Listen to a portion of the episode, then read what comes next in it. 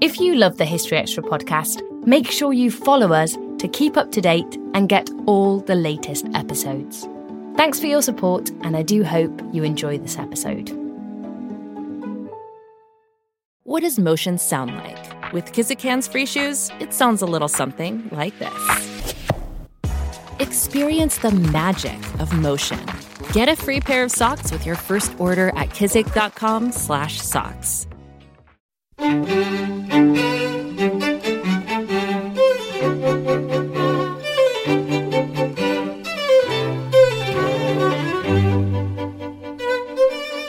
welcome to BBC History Magazine's weekly podcast. I'm Dave Musgrove, editor of the magazine, and this is the third of our December 2011 editions. Of course, you'll no doubt remember that BBC History Magazine is on sale in all good newsagents and on subscription. Our website, historyextra.com. Follow us on twitter.com slash historyextra or facebook.com slash historyextra. Coming up this week, we have... Let's leave the bambification of the British Tommy to one side. Michael Snape there on religion, society, and war over the last couple of centuries. There's even articles in the newspaper called Dislike of Women. And that was Julie Gottlieb talking about female voters.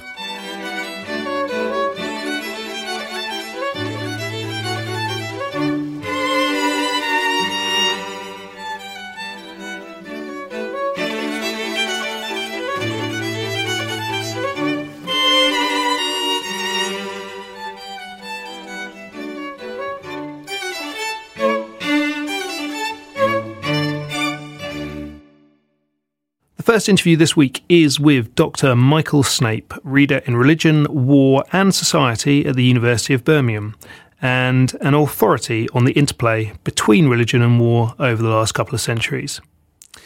The first question I asked him when I went up to Birmingham to interview him was just to introduce his research to us. I'm quite happy to talk about the, the subject of, of religion and modern war, really, from about 1800 through to present day, and basically maybe elaborate on the theme of how we in the West seem to be slightly handicapped, in a sense, in our understanding of uh, the religious dimensions of conflict because we seem to have written off the importance of religion as a society, whereas the rest of the world seems to be uh, re emphasizing the importance of religion. Okay. So, uh, you know, a classic case would be if we're dealing with organizations such as Al Qaeda, who tell the West and all and sundry specifically why they're fighting a conflict, which is specifically religious reasons, Westerners hear it, and instead of listening to what's being said, they think all this will be solved by economic investment. You know, if we reduce unemployment, if we reduce corruption, they're not hearing what is being said to them. Okay. Uh, that's because Westerners operate increasingly uh, against a highly secularized framework which simply writes religion out of the public sphere. Religion is irrelevant. So, in actual fact, Westerners are content to have uh, a situation where they're simply not listening to what is being told to them very directly and very explicitly. And I think what this uh, reflects is a problem in um, historiography, certainly in the late 20th century, in the later 20th century. I mean, if one considers that not until the last quarter of the 20th century, with historians such as Jonathan Riley Smith archetypally de- dealing with the history of the Crusades, were the Crusades treated seriously as a religious phenomenon as opposed to an economic or land grabbing exercise. The same could be true also of um, studies of the British Civil Wars. Marxist historians working in the 60s and 70s attributed all sorts of reasons and all sorts of dimensions to the British Civil Wars while trying to downplay what was probably the most important, i.e., the religious dimension. And while later historians have rediscovered these dimensions, have rediscovered these depths, I think we're still in the business of lagging behind in terms of our understanding of the importance of religion in even in British wars, British conflicts against other European societies. And what this means, of course, is that when we look at somebody such as Sir Douglas Haig, a very controversial figure in 20th century British history, arguably the most controversial figure in many respects, uh, many biographers of Haig, many commentators on the British Army in the First World War, uh, particularly given the explosion of studies on the British Army in the First World War that occurred from the 1960s onwards have failed to understand the religious culture in which Haig was operating, the religious language which he used, the religious reference points which dominated his own understanding of who he was, why he was Commander in Chief, why he was in that position at that time, and have often decried Haig as some kind of religious uh, maniac while failing to recognize that the sort of sentiments that Haig expressed, the sort of ideas that he articulated, were generic to his social class, generic to uh, people of his education, the fact that he had a good biblical grounding, well, that was a bit like Shakespeare in the classics. All educated Britons had them. Churchill repeatedly used biblical language in his speeches to the British people in World War II. It was part of the grammar and the set knowledge of all educated Britons. Bomber Harris, again, would be a good example of somebody who invoked and used biblical rhetoric in justifying area bombing of Germany in World War II. These people were not exceptions. They were using a cultural frame of reference which has been lost to most of our contemporaries, and therefore means that an important dimension, an important means of understanding even conflicts as recent as the First and Second World Wars have been lost to generations of our current generations of historians who simply cannot access the mindset and religious understanding, even of quite recent generations, generations until the 1950s, in actual fact. So that's, that's really interesting um, in the sense that you're, you're saying that we can't really understand First and Second World Wars because we've got the secular mindset that's come through in the second half of the 20th century. Is, it, is that? In many respects, yes. I think the thing is, is that secularization uh, has traditionally been seen as a long, drawn-out process which began, arguably, at the Reformation. Um, more widely accepted as beginning at around the Industrial Revolution, urbanization, enlightenment, etc., uh, the growth of an industrial society seen by 19th and 20th century sociologists as inimical to religious understanding, religious practice, religious belief. This very dubious scheme, which has been very dominant uh, in academic writing and academic studies of religion in the modern West, um, has been largely challenged, and I think very successfully challenged recently, by uh, a group of revisionist historians led by Callum Brown and Hugh MacLeod, who've demonstrated that secularization of British and indeed Western cultures, largely set in the 1960s and 1970s, and far from being a long, drawn out process, was actually a rather rapid and abrupt transformation of attitudes and reference points. Uh, the importance of this, of course, lies in the fact of an inability to detect biblical allusion, religious references, which would be picked upon by previous generations who were attuned to learning Bible stories, for example, prayers, hymns in Sunday school and Sunday school for working class people um, was a very dominant and important institution up until the latter half of the 20th century. Um, I understand, as I recollect correctly, Bomber Harris said, Those who sow the wind will reap the whirlwind. Now, many contemporaries, many of our contemporaries, would not understand that that was actually a biblical reference. We accept it simply as a figure of speech. In actual fact, Harris was invoking a biblical text to justify the policy of area bombing. And that is just one um, isolated example which can be multiplied many, multiplied many times. If we consider, for example, Montgomery, who was obviously a very controversial general in many respects, but arguably the most popular British general of the Second World War. Montgomery's language, Montgomery's rhetoric, Montgomery's public utterances were full of biblical and religious allusions, which we would be tempted to write off as of no significance, as merely flowery points, as it were, that this son of a bishop was in actual fact making. Uh, but in reality, what we need to understand is that when Montgomery, whose success as much as anything else lay in restoring the faith of the British people in the competence of their army, as a pop general who, whose actions were geared as much to the British public as they were, as it were, to British soldiers.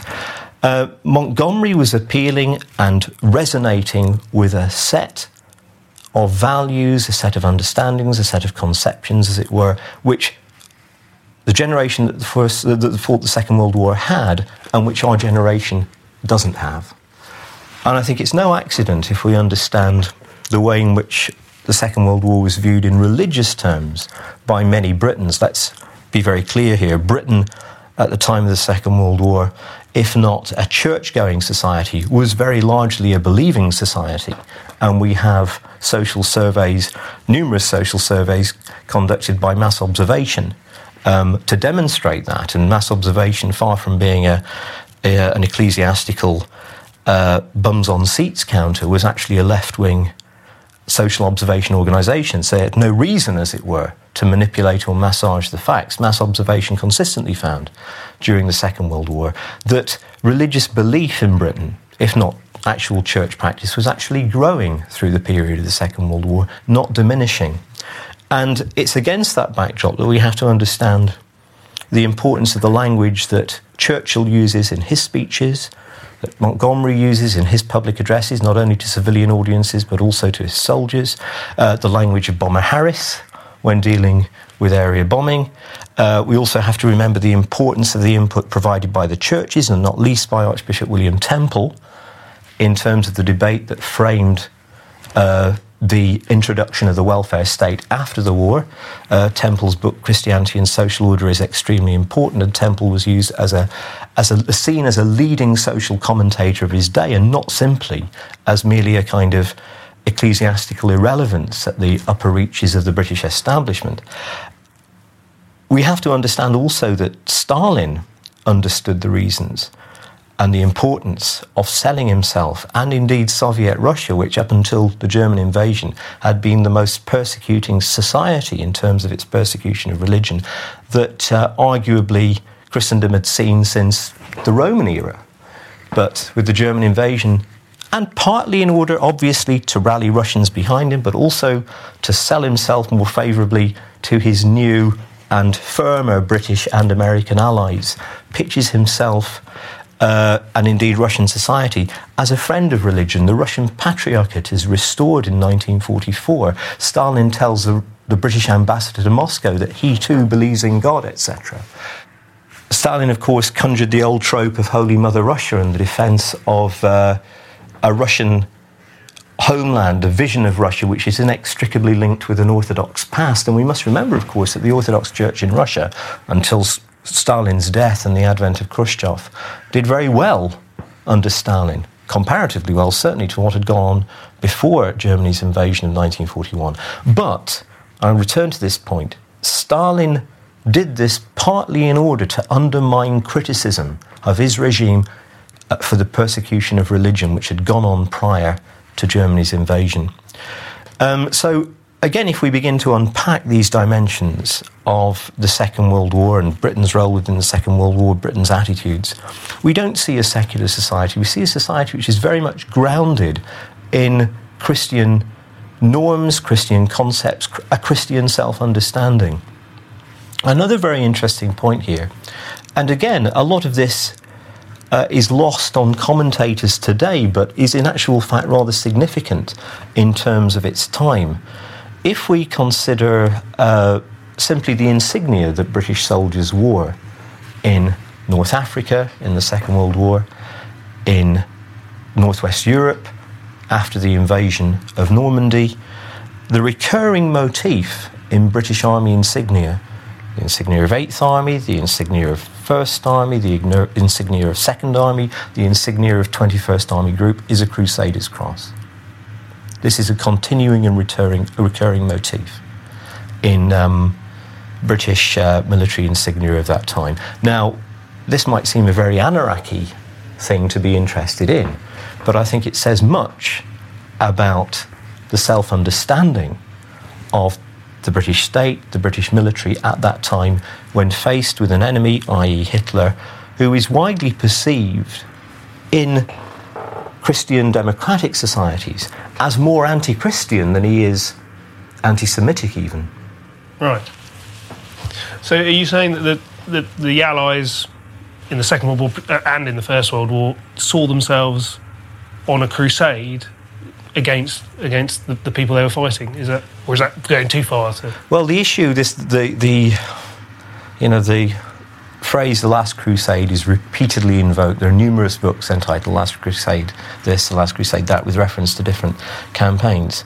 But there is no doubt, there is no doubt, in actual fact, that the motives of crusaders, the image of crusaders, was at least imputed to Allied soldiers in the Second World War, very specifically, by Eisenhower himself on the eve of D Day. He actually used uh, in his address to Allied service personnel participating in the invasion, he actually refers to this great crusade hopes and prayers of freedom loving peoples, as it were, uh, behind this great effort to liberate Europe from Nazi tyranny. And I think the self perception actually uh, correlates with other factors in European society. And again, this is something perhaps which we've uh, failed to take into account of sufficiently. That the aftermath of the Second World War across much of Europe saw the formation of Christian democratic parties. Uh, political parties which were deliberately formed in reaction to secular ideologies of Marxist socialism, communism, obviously, fascism, Nazism, etc., antidotes to this. There was a, a sense of rediscovery of cultural roots, of cultural heritage, which was seen as uh, an antidote, obviously, to the post war threat of communism, but also to a possible resurgence of those secular ideologies which had led Europe over the precipice and into the abyss um, from 1939 onwards. And if we understand Britain's self perception in the Second World War as part of that wider phenomenon, and understand the religious revival which went on in 1950s America, as it were, we can understand more readily just how far we've moved in the past 50 years from those kind of attitudes, those sorts of norms, those sorts of convictions which were widespread, even dominant in certain societies during and after the Second World War, but which are at present, if they exist at all, exist in only fairly residual and reduced forms in European societies. I mean, a good example, I mean, we're wrestling with this now in terms of the the legacy of these years, the 1944 Education Act, and uh, what it did to promote religion in British schools for the first time ever. The education, well, certainly since the introduction of compulsory education in, 18, in the 1870s, uh, we have the state accepting responsibility for the religious education of all British children this is seen as a good thing. Has cross party political support as far as mass observation establishes. Uh, the vast majority of British people, even many atheists, are supportive of the attitude that religious belief, religious faith, religious values underpins and should underpin post war British society. It's the, the spiritual dimension of the New Jerusalem which the welfare state creates. And again, issues of compulsory RE, compulsory acts of worship, which the 1944 Education Act bequeathed, are still being wrestled with uh, by educationalists and teachers and schools today in, against the backdrop of a very changed society. Doesn't that jar slightly with the reaction? I, I may be wrong, but, but my understanding of the reaction to, to religion after the First World War when there was a sort of a crisis of confidence in in God.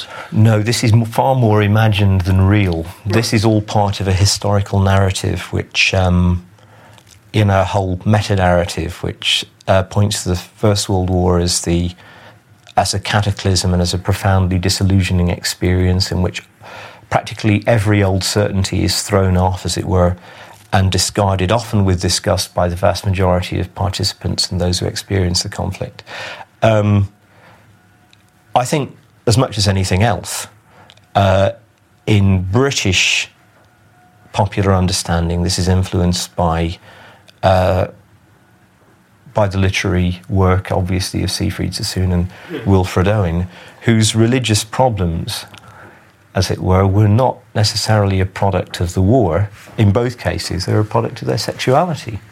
Uh, a certain resentment of religion or tension, animus against religion to a certain extent, would have been felt on the part of both Sassoon and Owen because they were both homosexuals.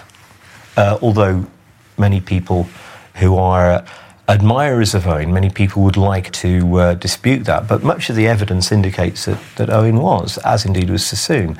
And in other words, their commentary on organised religion, as expressed in their poetry, is by no means simply a product of their experiences as infantry officers on the Western Front.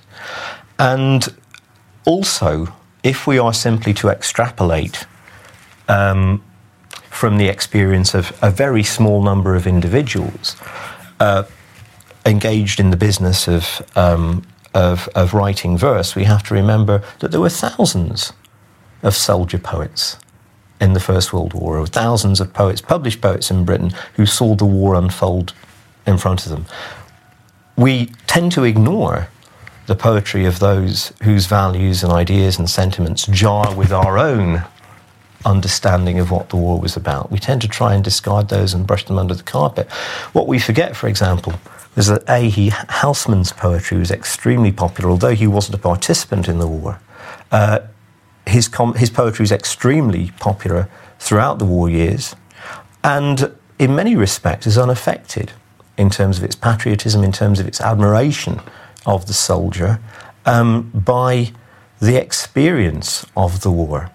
And again, uh, you know, a classic example of how selective we are, even in our dealings with poetry. We can select one single poem. We can select In Flanders Fields, which was um, written by John McCrae, a Canadian medical officer, uh, in 1915. And everybody, of course, knows the opening lines in Flanders Fields, the poppies grow, etc. It conjures the maudlin image, as it were, which we all tend to love about the First World War, if we were honest. What is very, very seldom cited about McCrae's poem is the third verse Take up our quarrel with the foe to you from failing hands to throw, the torch be yours to hold it high. If ye break faith with us who die, we shall not rest, though poppies grow in Flanders fields.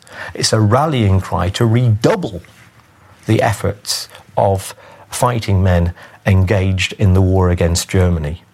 It's not simply a lament for those who have fallen, it's an exhortation, notwithstanding the sacrifice already incurred, to continue the conflict. As, as you pointed out, the, um, we, have got the, the World, First World War anniversary is coming up soon.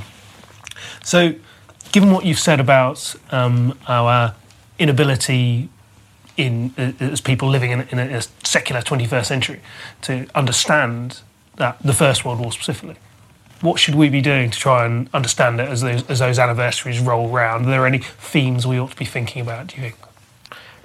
In terms of the, of the anniversary, I have to be honest with you, I don't react, I try not to react emotionally to the First World War. And I think the problem about the First World War is it's the archetypal uh, war which demands, or seems to demand in British society, British culture, an emotional reaction. It's, it's Disney meets the trenches, really, in a sense. And that might sound uh, harsh, but I think that it is almost expected when talking about the First World War to begin with an emotional reaction rather than a kind of a rational reaction to the conflict.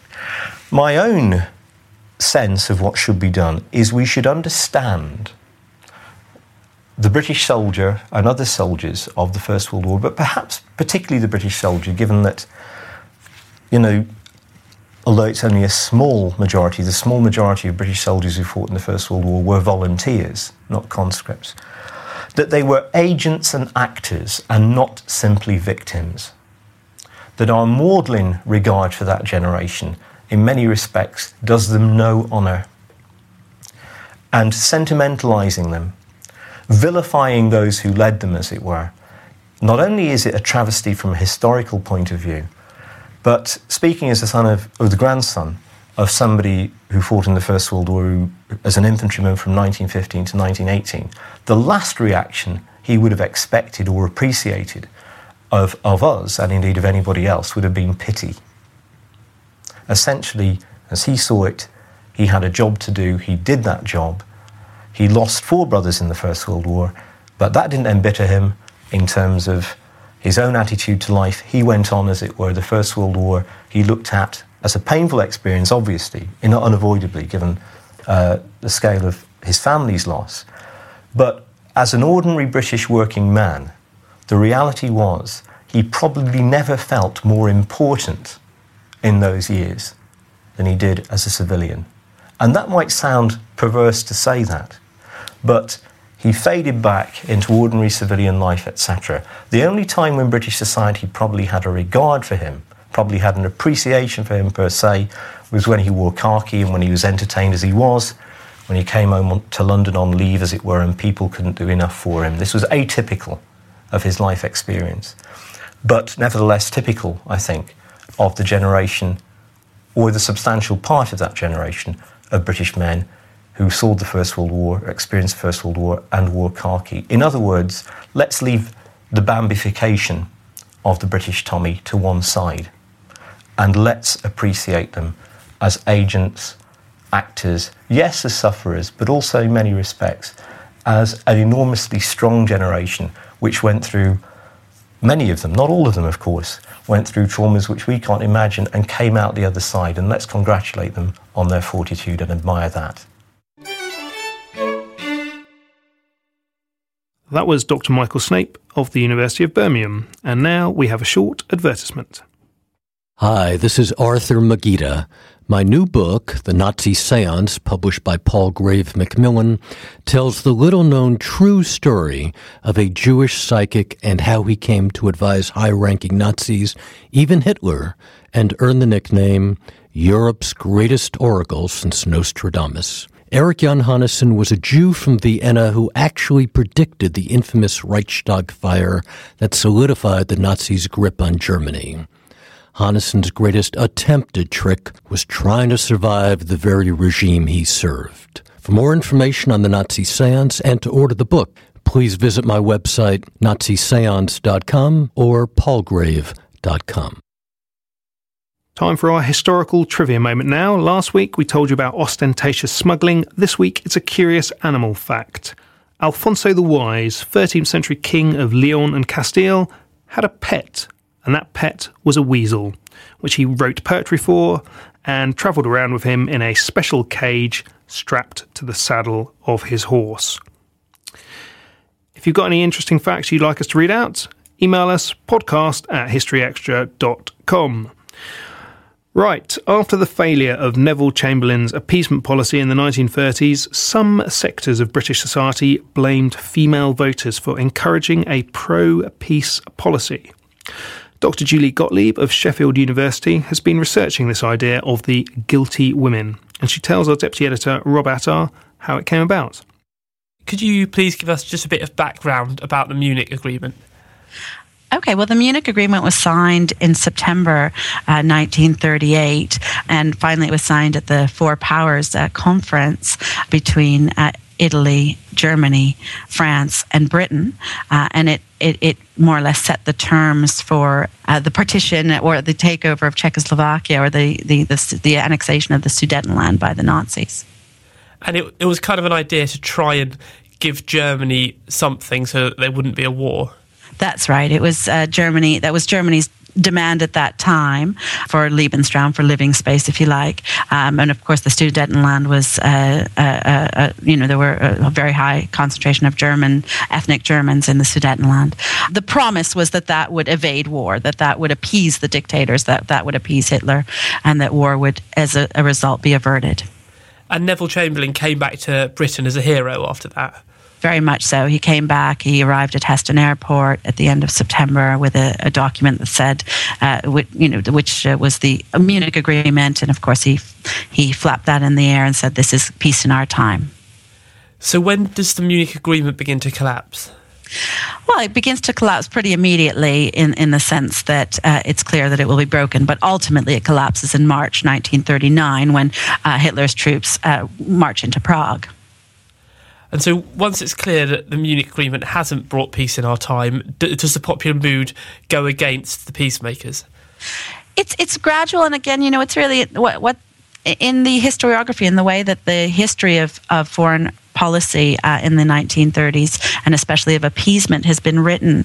Uh, what the one aspect that's been neglected, uh, relatively speaking, is that of public opinion and how the people felt uh, about uh, the drift to war. I mean, so much attention has been conferred on the peacemakers and on the, the ones that those who lost the peace, on the guilty men, on those in high politics and in foreign policy, um, and it you know it's been generally at the expense of neglecting what the people felt. And that's partially because it's very difficult to determine the people or to define the people or public opinion at this time. Don't forget, this is very at the very uh, birth of opinion polling, um, when, and many many British politicians, especially, are distrustful of opinion polling because it's seen uh, as an American import. Gallup uh, was an American um, uh, outfit.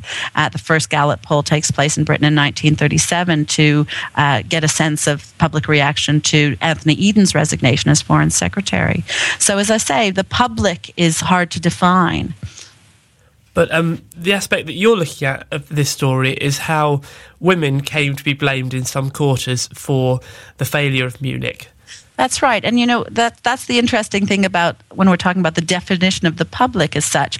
Women sort of become uh, figured as the public because they, they, they don't have political power. They have very little political power, even though this is after enfranchisement and after women um, can sit as MPs. So it's really the women who become this kind of um, nebulous public, if you like. Um, and it's their opinion that has to be uh, monitored, uh, gauged, surveyed. And, you know, that because that opinion opinion is so floating. Uh, I think there's a lot of anxiety about how women are kind of working behind the scenes, both really and psychologically, uh, in kind of uh, determining the nation's mood and the nation's resolve uh, to fight or, to, you know, to, to mount resistance uh, to Hitler. And there were people who saw women as natural appeasers, and they they were to blame for this what had happened.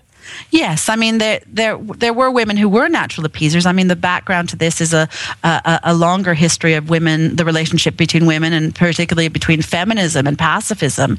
Uh, already in the First World War, in 1915, uh, women pacifists tried to meet at the Hague uh, to to organize uh, women against the First World War and to mobilize uh, women for peace. Uh, and they set up at, at that meeting at the Hague, which was very contentious, and a lot of governments didn't allow their women delegates to go. Um, that women were stopped from going. Uh, they, you know, they, they set up the Women's International Committee, uh, the Women's International League for Peace and Freedom, um, and that remains an important organization throughout the period we're looking at. But there are others uh, that emerge at that time as well. And again, there's a more general sense that women, as mothers, as wives, as protectors of life, are the world's innate pacifists. So there w- was some justification in the allegation that women were perhaps more likely to be pro appeasement. I suppose there was some justification, but it's very difficult to um, kind of substantiate because there was this notion and this representation of differentials between male and female responses. And this is especially evident uh, in 1938 in um, the surveys conducted by mass observation, which was one of the uh, early attempts to gauge public opinion, but in a more kind of uh, trying to be scientific about it. But they were they were kind of trying out, experimenting with new uh, techniques like diary writing, overhearing people on buses and in the cinemas and so forth. Um, but they definitely mass uh, mass observers definitely uh, recognized or, or were, were, were gauging this differential of male and female uh, response to appeasement. It was also in the newspapers. The newspapers assumed that women were uh, the most staunch supporters of Chamberlain, uh, that it was the women's vote that was going to be a determining factor, especially in the by elections uh, that followed Munich. And it's also evident in um, private diaries and memoirs where there's kind of this battle of the sexes going on between men and women about you know what what should happen, whether whether the war should be fought, whether war can be fought, um, and whether there is national and and and personal resolve to fight. And I think this is illustrated nicely in a contrast between two um, diary entries. Uh, there's in in Harold Nicolson's diary. Um, he talks about the fact that you know it's the women who are against Munich, and it's going to be, women are going to be the decisive factor, and this is something he regrets, and he sees this as as women's undue influence on politics. In contrast, another Wood Nicolson himself was an anti-appeaser, but in con, um, in contrast, Duff Cooper, who was also another anti-appeaser, wrote in his memoirs and his diaries at the time that it was actually the women who uh, supported appeasement within his little circle. So there's it, it's it's impressionistic in the end. But what we do find is that the newspapers definitely run with the perception that it's the women who are holding men back from doing the honorable thing um, and, uh, you know, bringing an end to appeasement. And I suppose this, this whole idea that women would vote as a bloc is quite unusual. Would people ever say about talk about the male vote in such a way? That's exactly right. They don't talk about the male vote, do they?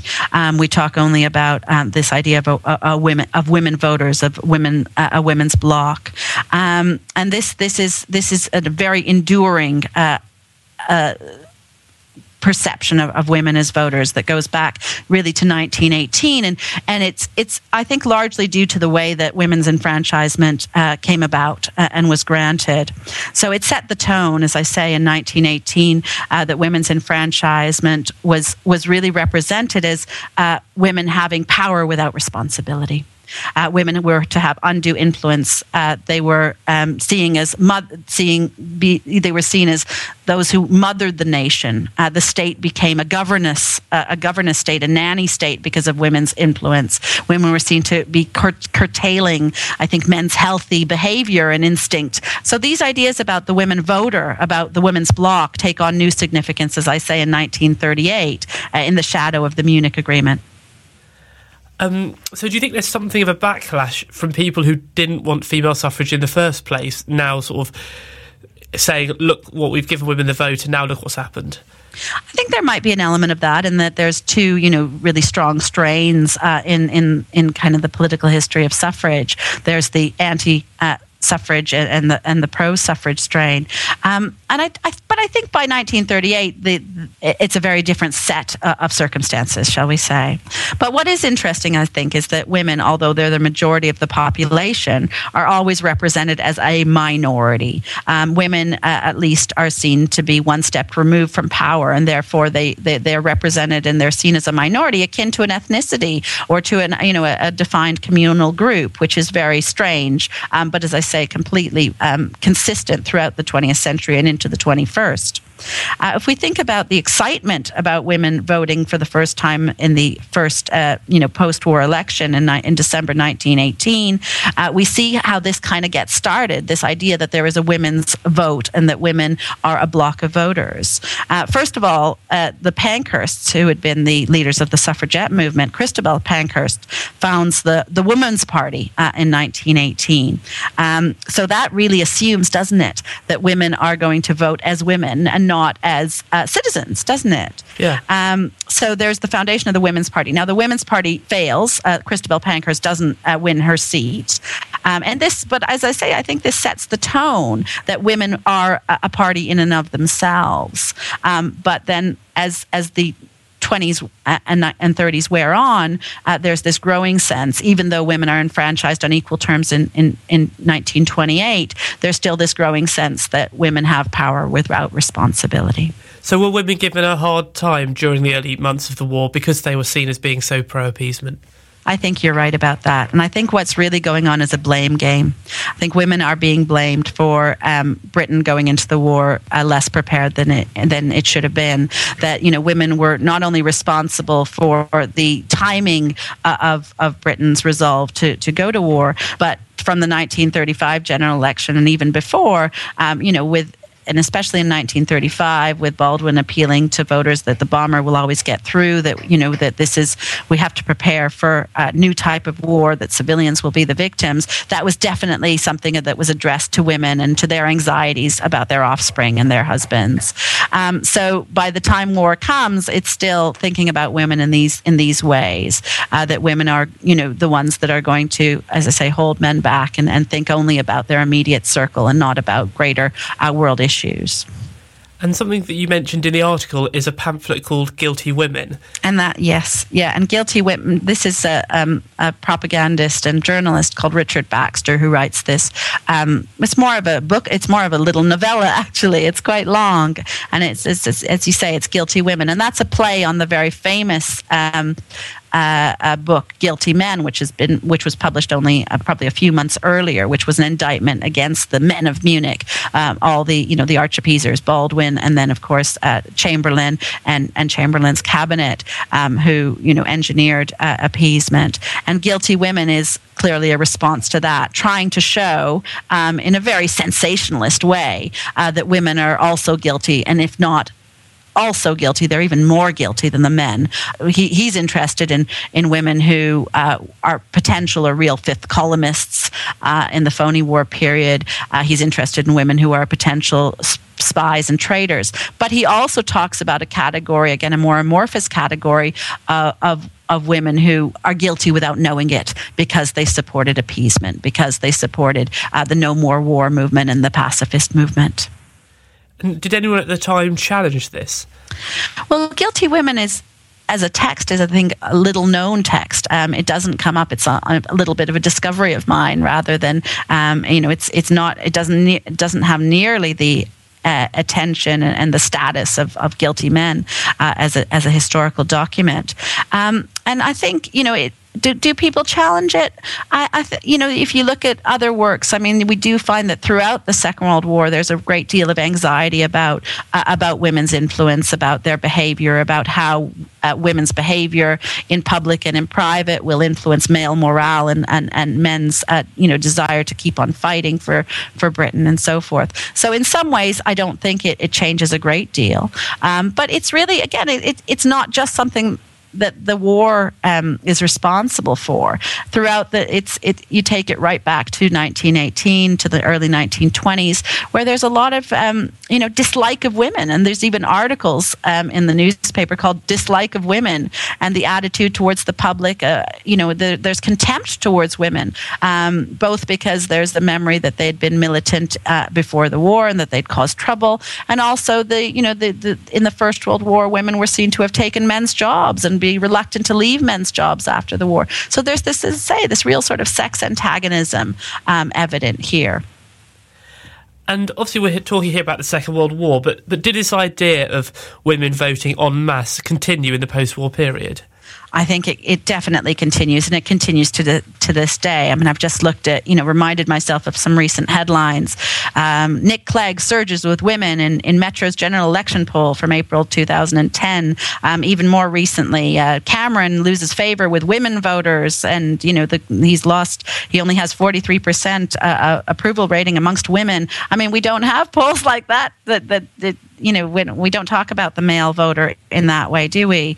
Um, all parties want to woo women voters, and woo, I think, is an interesting uh, uh, uh, choice of words. Uh, women are, you know, it's seen as this kind of, you know, romantic entanglements between male and female voters, or between, more importantly, I think, between male politicians and women voters. Um, so women are seen as very, particularly vulnerable to the charms or lack thereof uh, of male politicians. And do you think this is partly because historically there've never been anything like as many female politicians as there have been male. Indeed. And, you know, during the interwar period, the period that I'm thinking about, don't forget, even though women do get the, do, do gain the right to become MPs in 1918 uh, in legislation that comes very shortly after the Representation of the People's Act, in the whole period, in that whole 20 years, 20 plus years, only 36 women become members of parliament. Um, that's really paltry. Now, that has to be seen in context before we give it too negative impression of women's achievements um, on the eve of, of, war and after 21 years of enfranchisement. Don't forget, this is really interesting timing um, because uh, the 21st anniversary of enfranchisement is being celebrated right on, you know, in the shadow of war. Um, so that creates a real um, a really interesting vantage point in which to reassess or to assess the achievements that women made in those first 20 years after enfranchisement. That was Dr. Julie Gottlieb of Sheffield University. You can read her article on the subject in the Christmas issue of BBC History magazine. That's it for this week. Please join us next time when we'll be considering medieval drainage, which I promise is more interesting than it sounds, and the Olympics. BBC History Magazine's weekly podcast is recorded in Bristol and produced by the innovating Dave Gibson.